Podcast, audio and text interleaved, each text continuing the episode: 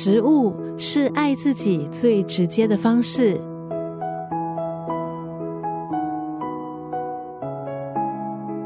蒋勋老师说：“这是一本回来爱自己的书。”龙应台老师对这本书的评语是：这本书表面上谈的是食物，是疗愈，深层里其实是要告诉我们，怎么样从餐桌找回最单纯爱的方式。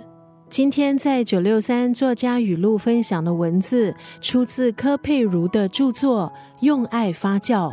突如其来的免疫疾病。激起了他学习食疗的动机，也打开了他看待健康的新视野。柯佩如回忆，当医生告诉他他患上免疫疾病，当时正怀抱着创业梦想的他，仿佛被这场疾病否定了一切。当时他问医生：“还可以为自己做什么呢？”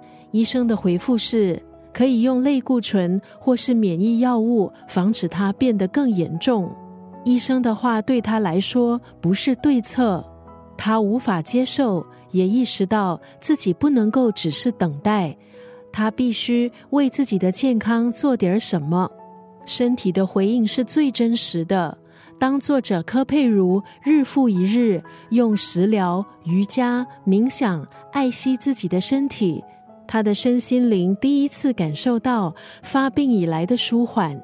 今天在九六三作家语录就要分享这本书《用爱发酵》当中的这句话：食物最终教会我们的是对大地上万物的敬意。从身体出状况到最后破茧而出，这本书提醒我们，我们可以更有意识的去选择我们的食物，把身体的不适转换成学习疼爱自己的契机。食物最终教会我们的是对大地上万物的敬意。